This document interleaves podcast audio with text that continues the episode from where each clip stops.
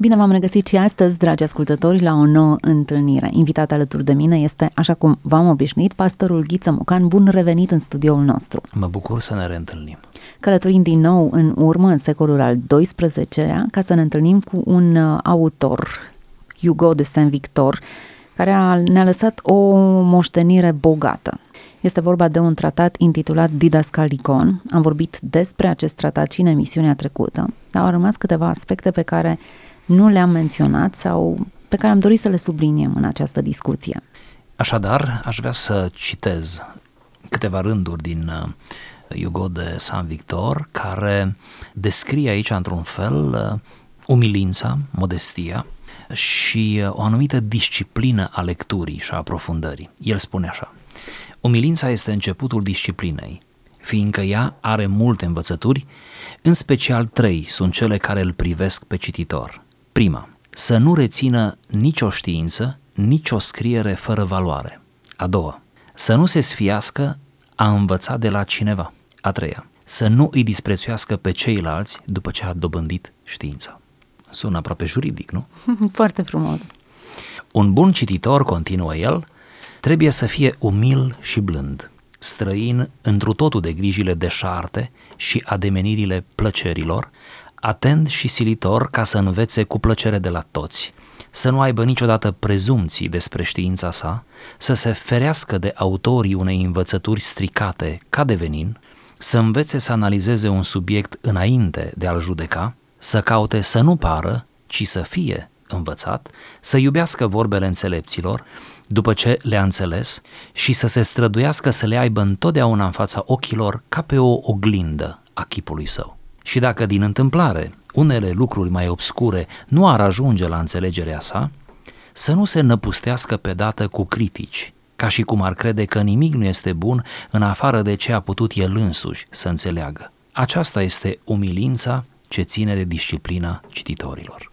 Foarte interesant și un text pe care îți vine greu să-l comentezi. E atât de clar și de evident și de transparent în Ai sine. senzația că îl strici. exact, exact. Că spune lucrurilor pe nume atât de bine încât ți-e greu să intervii în el. Totuși, ceea ce remarc pentru început e că nu oricine poate să îndeplinească statutul de cititor. Iată, era un privilegiu în acea vreme, dacă ne amintim discuția din emisiunea trecută, când atribuiam uh, acest drept celor care știu în primul rând să citească, iar în secolul nostru celor care își fac timp și înțeleg importanța cititului, a lecturii, Iată că și în emisiunea aceasta ajungem la concluzia că a fi cititor e un statut important. Sper e că, o condiție a sinelui. Sper că nu spunem prea mult, afirmând că la vremea aceea, în secolul XII, lectura era o știință în sine și că nu puteai, în primul rând, nu putea oricine. În al doilea rând, nu puteai oricum, nu puteai oricând, nu puteai cu orice atitudine. Aproape că îți vine să spui, lectura era ceva sacru, erai responsabil de ceea ce citeai, cum vom vedea. Erai responsabil de felul cum interpretai, să nu răstălmăcești textul, adică să faci nedreptate textului. Erai de asemenea responsabil de ceea ce transmiți altora fără să-i zmintești, fără să le spui lucruri prea grele pe care nu le pot purta. Știți că Isus a spus ucenicilor, am încă multe lucruri să vă spun, dar nu le puteți purta. Nu vi le spun nu din cauza mea, ci din cauza voastră. Să ai această inteligență pedagogică, nu? Pentru că oricine acumulează o anumită cunoaștere superioară celorlalți se pune într-o poziție de responsabilitate și devine într-un fel responsabil, cum spuneam, și uh, un exponent al gândirii, formator de opinie, cum se spune astăzi atât de des. Prin urmare, încercând să găsească o virtute pentru cititorul adevărat, autorul nostru propune virtutea umilinței. Și parcă printre rânduri vrea să spună așa, cu cât cineva citește mai mult, cu cât stăpânește mai multe teritorii ale științei, cu cât devine mai erudit, cu atâta trebuie să fie mai smerit. Pentru ca știința să-l ajute la ceva, trebuie să o garnisească bine cu o atitudine cumpătată față de sine însuși. Acum trebuie să spun, mi se pare și ușor cu cât știi mai mult sau cercetezi mai mult, îți dai seama cât de mult mai ai de explorat. Acum depinde și cu cine te compari. Însă, cu cât lecturezi mai mult un text, îți dai seama că sunt multe alte fațete despre care habar nu ai avut, pe care nu le-ai stăpânit niciodată, nu ți le-ai imaginat. Idei noi, perspective noi, se deschid hmm. orizontul noi și ne dăm seama de cunoașterea noastră limitată și de cât a mai rămas de explorat. Disciplina aceasta a lecturii și a învățării este pusă sub trei precauții, care aș vrea să le reamintesc. Prima precauție spune că cititorul să nu rețină nicio știință sau nicio scriere fără valoare, adică cititorul să fie matur, să aibă un discernământ clar, să aibă luciditatea lecturilor lui. Deci, atenție, nuanța e foarte bine pusă aici în text. Citind este ca și cel care explorează natura. Citind vei ajunge în contact cu texte care sunt reprobabile, discutabile, incorrecte, neconforme cu revelația scripturilor. Bun, vei cădea așadar pe, pe texte care nu ți-ar face bine să ți le asumi. Dar inevitabil, citind, dai peste astfel de texte. Filozofii, concepte, așa mai departe. Uneori te sperii, alteori îți place, dar și te sperii în același timp. Sunt lucruri uneori atrăgătoare. Răul are seducția lui și mai ales răul scris. Pe răul scris este, este extrem de, de seducător. E bine, autorul spune nu să nu cadă pe astfel de texte, oricare inevitabil ajunge. Zice să nu rețină, să nu ia în serios, să nu-și asume, să nu permită minții preocupării da, mentale a lui să dea importanță, să nu valorizeze ceea ce este lipsit de valoare. Iar pentru un autor creștin din secolul XII, aceste scrieri lipsite de valoare sunt cele care fie se opun revelației lui Dumnezeu, fie se opun creștinismului, fie induc un mod prea relaxat de viață din punct de vedere moral. În mod clar și Apostolul Pavel sublinia, cercetați toate lucrurile, Sigur. dar păstrați doar ce este bun. Tot el spunea, nu vă lăsați seduși de filozofiile lumii uh-huh. în care trăiți. Există un spirit al lumii, există mereu, mereu lumea va avea cărțile ei, să spun așa, gânditorii ei. Fiecare generație are deopotrivă scriitori adevărați, autentici da? și scriitori falși, a nu se citi scriitori neatractivi. Se poate întâmpla uneori ca un un neadevăr, un fals, o idee până la urmă primejdioasă să fie pusă în cuvinte mai frumoase, într-o sintaxă mai bună decât adevărurile scripturale. Da, răul își are seducția lui și n-ar trebui să fim neavizați. Dacă ne gândim la non-valori, e din ce în ce mai dificil să găsești valori în contextul nostru. Vorbeam de o abundență informațională, de o abundență pe toate planurile. Sunt, uh, sunt pline bibliotecile, rafturile, uh, internetul, dacă e vorba să apelăm la mijloacele electronice, de resurse, însă întotdeauna va trebui să existe filtru. Care ar fi butonașul acela? Cu cât știința crește și accesibilitatea noastră la informație textuală crește, cu atât nivelul nostru de selecție ar trebui să fie mai specializat. Cu atât trebuie să ne facem un fel de aparat, cum au calculatoarele, nu? Anumite softuri. Noi să punem în mișcare un anumit soft interior care să lucreze uneori pe bază de intuiție. Vedeți, observ asta în lecturile mele. La început e o pură intuiție. Lecturile nepotrivite în care cad uneori, le intuiesc la început, nu am argumente. Dar pentru că mă preocupă lectura sau îmi ocup o parte din timp cu asta, am început să am intuiții destul de clare. Dar nu am argumente. Dacă ai fi să mă întrebi atunci de ce ți se pare suspectă cartea aceasta sau autorul acesta, înainte de a ști despre el multe lucruri, îți voi răspunde sincer, nu știu încă, dar ceva nu e bună, ceva nu miroase bine. Am spus acest detaliu pentru că mă gândesc că multora li se întâmplă și ar trebui să ținem cont de intuițiile noastre. Uneori viața de credință se construiește cel puțin la modul acesta incipient pe intuiții. Pavel spune, Apostolul Pavel, feriți-vă de tot ce vi se pare rău, adică înainte de a avea argumente, feriți-vă, adică prudență. Prudența se bazează mult pe intuiție. S-ar putea că n-ai argumente să fii deja contaminat. Exact. Mai ales putea... în domeniul ideilor e așa de ușor să fii... Exact, exact. De aceea o precauție în zona aceasta a lecturii aș recomanda-o, aș cere-o, mai ales celor care sunt pasionați de lectură și de cunoaștere. Și de fapt Dumnezeu ne-a creat cu acest apetit de cunoaștere, ceea ce nu e o problemă. Totul este să ne ascuțim uneltele de detectare. Ne întoarcem la textul pe care îl analizăm și spuneați că există trei precauții. Prima, să nu rețină nicio știință fără scriere, fără valoare. Cea de-a doua și cea de-a treia se leagă de umilință. Umilință, conceptul esențial. A doua spune să nu se sfiască a învăța de la cineva. Iată încă o dovadă implicită de modestie. Deci să nu se sfiască, să nu îi se pară că e prea mult când cineva îl învață ceva ce nu știe sau, poate asta e mai greu de suportat, să-ți spună aproximativ, aproximativ aceleași lucruri pe care tu le știi și să ai puterea să nu-l întrerupi, să lași să-ți explice, mai ales când lucrul ăsta se întâmplă în mod autentic, cu pasiune, cu patos, când da? îți spune în cuvintele lui. Eu cred, și asta am văzut și în experiența mea de viață, mă gândesc că oricare a văzut asta, că atunci când te lași învățat, chiar dacă nu întotdeauna ești foarte fascinat, nu întotdeauna ți-ai dorit asta, nu întotdeauna ai cerut, uneori cădem în contexte de felul ăsta, când ți se spun lucruri uneori poate banale sau pe care le știi, întotdeauna totuși ai o anumită nuanță nouă, ai ceva de învățat. Eu uneori îi las pe interlocutorii mei să-mi spună lucruri despre care uneori știu mai multe decât ei, știu mai multe pe subiectul acela. Ați văzut, am spus știu, ca la nivel de informare. Și am observat că atunci când pot să-i las să spună, ei o spun în felul lor. Pentru că ei au ajuns pe subiectul acela despre care eu știu mai multe, au ajuns pe o altă cale decât am ajuns eu. Ei au altă aventură a cunoașterii pe subiectul acela. Și pasiunea care o pun ei, starea care o pun, dincolo de informație, poate n-am avut nevoie de informație, aceea deja o aveam, da? pe mine mă ajută enorm. Din cauza aceasta, mesajul creștin, mesajul Scripturii, nu? predicat de mii de ani acum, continuă să fascineze și să ne îndestuleze sufletul pentru că este spus diferit de fiecare dintre noi. Ioan 3 cu 16, versetul de aur al Bibliei, îl rostim fiecare cu inflexiuni diferite. Și dacă ni se cere să le explicăm, nu neapărat în fața publicului, da?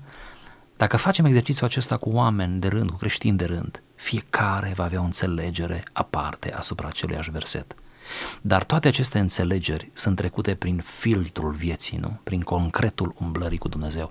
Deci, nu te sfii să înveți de la cineva pentru că nici nu știi ce perle se pot ascunde în acel dialog. Nici nu poți să știi ce idee sau ce idei noi se vor trezi în mintea ta auzind informații vechi, informații pe care poate le cunoști, dar care sunt spuse diferit de cum le spune tu. Există o abilitate de a fi disponibil să înveți, pe care o au copiii și s-ar putea ca tocmai acest aspect să-l fi subliniat Mântuitorul. De obicei ne gândim la inocența lor, la capacitatea lor uh, simplă de a-și cere iertare, dar dacă Mântuitorul s-a referit tocmai la disponibilitatea lor de a învăța, la deschiderea lor, nu uitați, adolescenții le știu pe toate. E vârsta la care pierd acea curiozitate a, a noului, a descoperirii. Eu zic nu ipotetic, poate, cred că Dumnezeu, Domnul Iisus chiar s-a referit și la asta, la calitatea de a fi învățabil. Să ne imaginăm că un copil știe să vorbească, nu? Învață să vorbească pentru că e învățabil, pentru că acceptă și va învăța inclusiv uh, cuvintele urâte care le aude în jur pentru că el e pus pe învățat.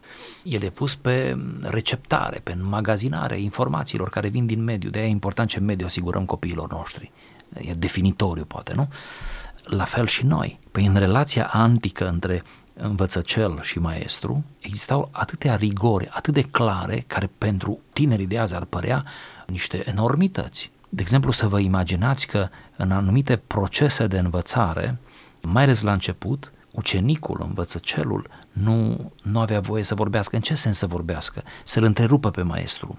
Deci să încerce răspunsuri, să speculeze, speculația se spunea, și eu cred că așa e corect să o gândim, se spunea speculația este pentru cunoscători. Speculația nu este pentru cineva care încă nu are bază. A fost acea înțelepciune care trebuie să o păstrăm și azi, că trebuie să asculți până îți pui bazele și să auzi uneori aceleași lucruri spuse din nou și din nou, catehetic, până îți pui bazele. Speculația e pentru cine știe despre ce e vorba. În același timp, um, Victor, um, Saint Victor ne subliniază încă un aspect al cunoașterii, a unui risc pe care cunoștința precară îl poate aduce. Faptul că începi să-i disprețuiești pe ceilalți după ce ai dobândit știința. Vorbim din nou de cu cât știi mai multe, cu atât ar trebui să realizezi cât de multe mai, e, mai ai de știut. Asta am putea o numi aroganța de la urmă.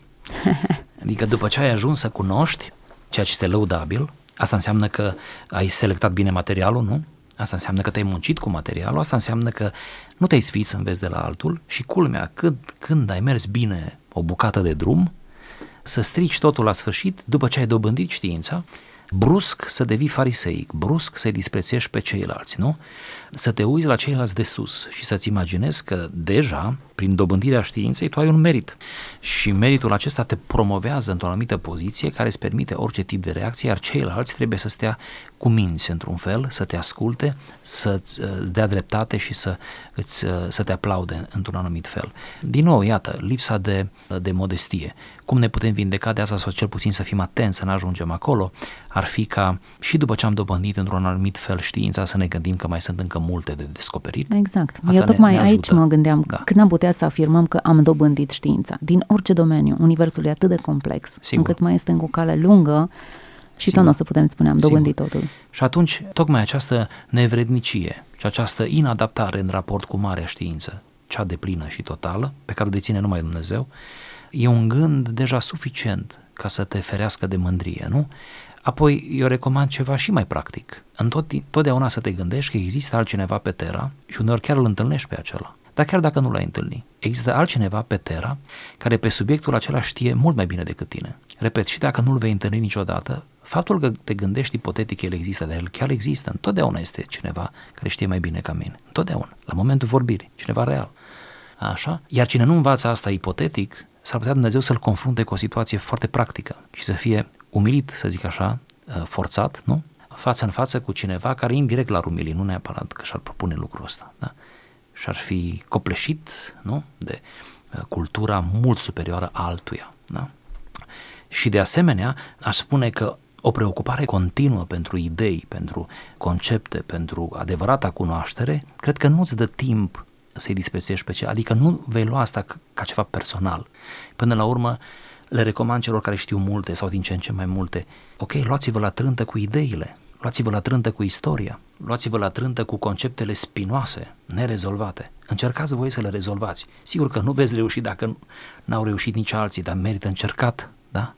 Nu vă luați la trântă cu cei mai neștiutori decât voi. Este ca într-o competiție sportivă în care ar fi puși doi uh, sportivi să lupte unul cu altul la categorii diferite și cu nivele de pregătire diferite. De, de ce? De ce să, să-i pui, nu? Nu ar fi o, uh, ceva incorrect, nu? Ceva lipsit de etică și de deontologie să faci asta. Întotdeauna comparația cu ceilalți e păguboasă. Fie naște complexe de inferioritate, fie de superioritate, dacă există așa ceva, dar o apreciere eronată. Sigur, sigur că da. Un bun cititor, continuă autorul, trebuie să fie umil și blând, străin întru totul de grijile de șarte și de ademenirile plăcerilor, atent și silitor. Iată, un bun cititor trebuie să fie moral, trebuie să nu se lase cuprins de materialism, să nu fie sedus de plăceri și de grijile de șarte, apoi să învețe cu plăcere de la toți, asta am spus deja, să nu aibă prezumții despre știința sa, să se ferească de autorii unei învățături stricate, zice, să se ferească precum de venin, nu? Ca de un șarpe veninos. Să învețe să analizeze un subiect înainte de a-l judeca, ce frumos, să-l analizeze înainte de a-l judeca, da? Apoi să iubească vorbele înțelepților după ce le-a înțeles și să se străduiască să le aibă în fața ochilor, să le mențină, nu?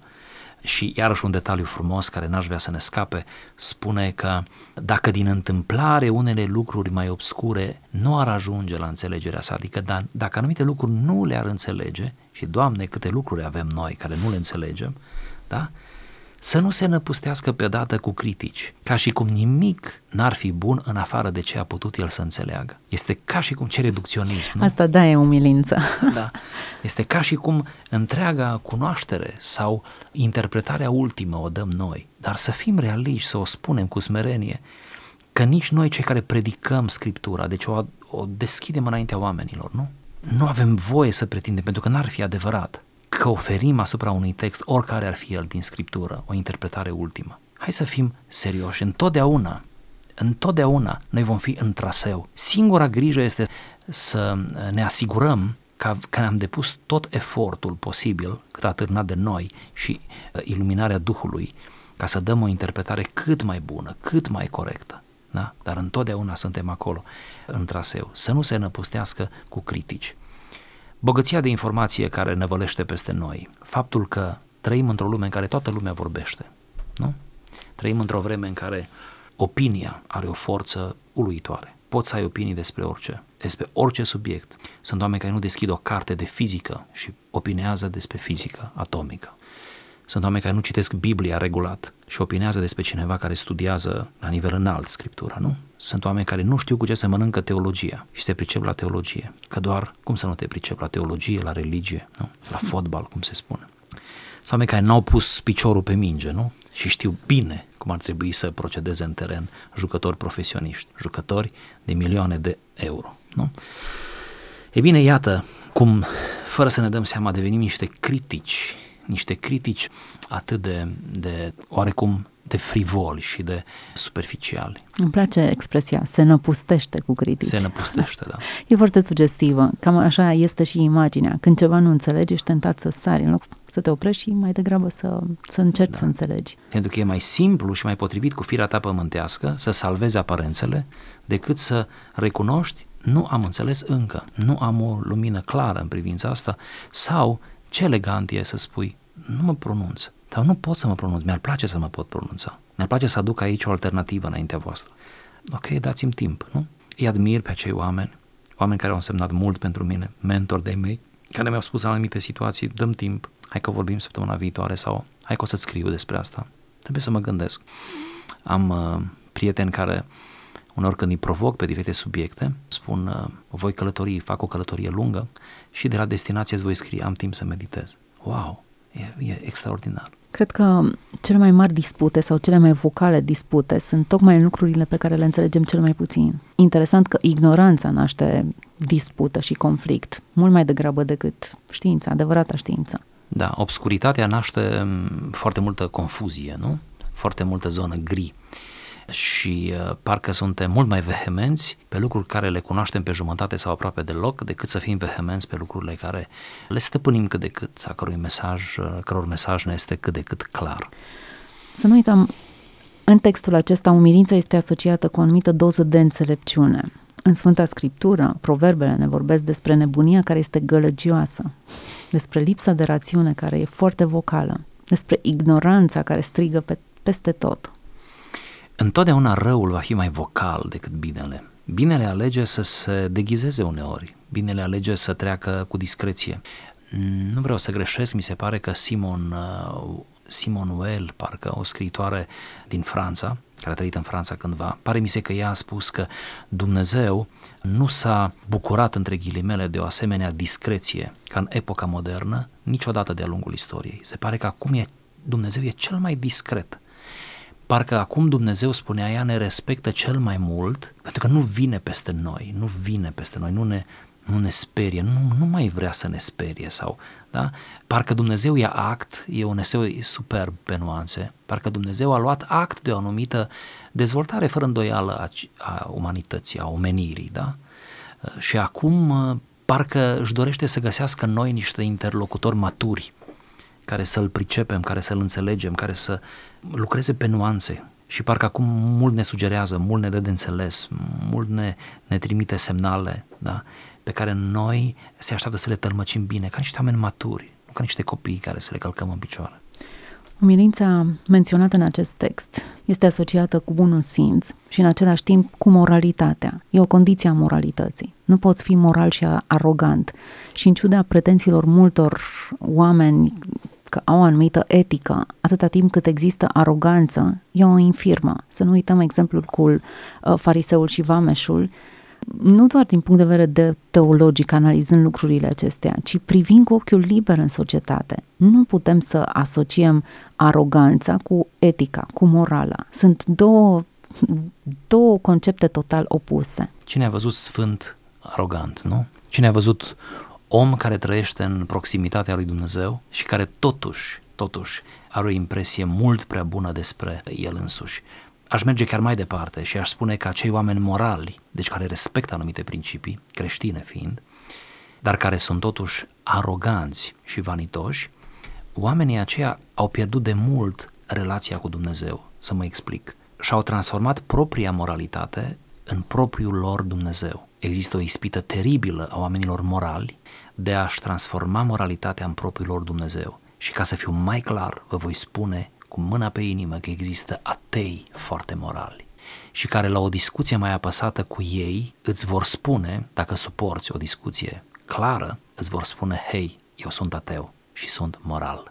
Prin urmare, poți să fii moral, chiar dacă ești ateu. Există musulmani foarte morali, care cred în moralitate.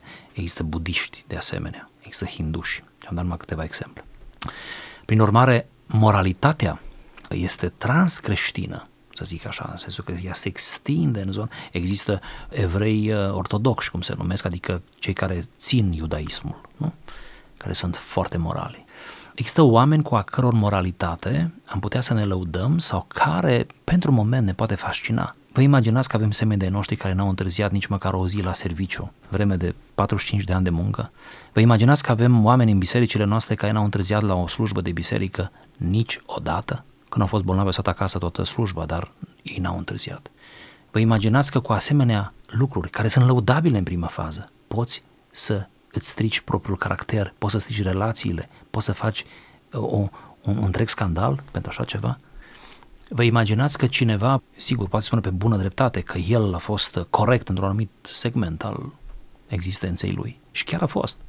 Și vă imaginați că cu această corectitudine pe care în prima fază toți o apreciem, în prima fază, apoi nu ne mai trebuie, că cu această corectitudine el calcă în picioare peste orice limită, peste orice om, peste orice. Vă imaginați?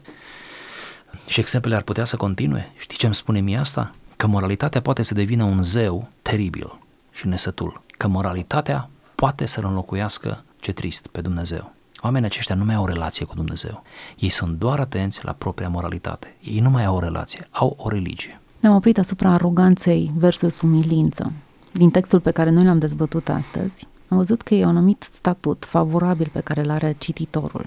Ne-am dat seama că nu oricine poate fi numit cititor, nici măcar în secolul nostru, în ciuda școlilor la care avem acces, a cărților, a informațiilor, a deveni cititor, a învăța să lecturezi realitatea din jurul tău, de a deschide o carte, de a te opri asupra ei, de a gândi, de a medita, de a-ți filtra lecturile, de a citi oamenii și realitatea din jurul tău cu simțul măsurii și cu convingerea că toate trebuie să fie analizate fără prejudecăți, așa cum menționa autorul acestui text, cu mintea limpede și doritoare de a învăța adevăruri și lucruri de valoare. Cred că discuția ne-a prins bine, ne-a scuturat puțin uh, de pe poziția noastră și ne-a făcut să ne ridicăm câteva semne de întrebare. În ce măsură sunt selectiv? În ce măsură mă apreciez corect în raport cu ceilalți? În ce măsură sunt deschis și învățabil pentru ceea ce Dumnezeu vrea să-mi transmită.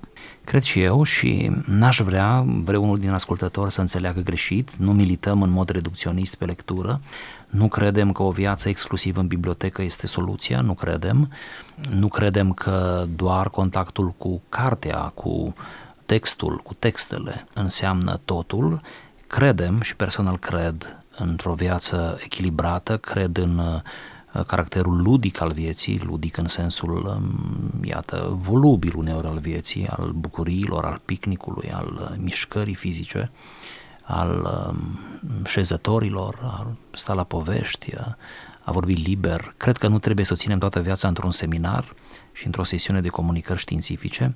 Am spus asta ca să mă asigur că n-am fost înțeles greșit, deci nu cred în această schizofrenie a lecturii, a cunoașterii, cu orice preț să citim și să nu mai vedem pe cei de lângă noi, să nu mai știm face o glumă sau să nu mai știm râde la o glumă bună, adică să nu mai fim normali, să devenim anormali. N-aș vrea ca nimeni să devină culmea, ar fi pe calea aceasta a cunoașterii, arogant, anormal, inadaptat, timid, autist, emo sau ce mai vreți dumneavoastră, numai pentru că a descoperit ceva. Asta ar fi reducționism. Asta e ca și cum iei viața doar pe o singură latură a ei. Hmm. Invitație la echilibru, dar invitație la valori, la valori autentice, cu valoare, valori care rămân și trec testul timpului. Mulțumim foarte mult pentru prezența în studio astăzi, pastorului Ghiță Mocan. Am discutat despre un citat din tratatul Didascalicon pe care l-a scris Hugo de Saint-Victor, în secolul al XII-lea am fost invitați la lectură, la învățare, la meditare, la memorare și mai ales la umilința care trebuie să le însoțească pe toate acestea. Mulțumim pentru că ați fost aici în studio alături de noi și vă mulțumim vouă, dragi ascultători, tuturor celor care ați rămas pe frecvența noastră. Dumnezeu să vă binecuvânteze și spor la lectură!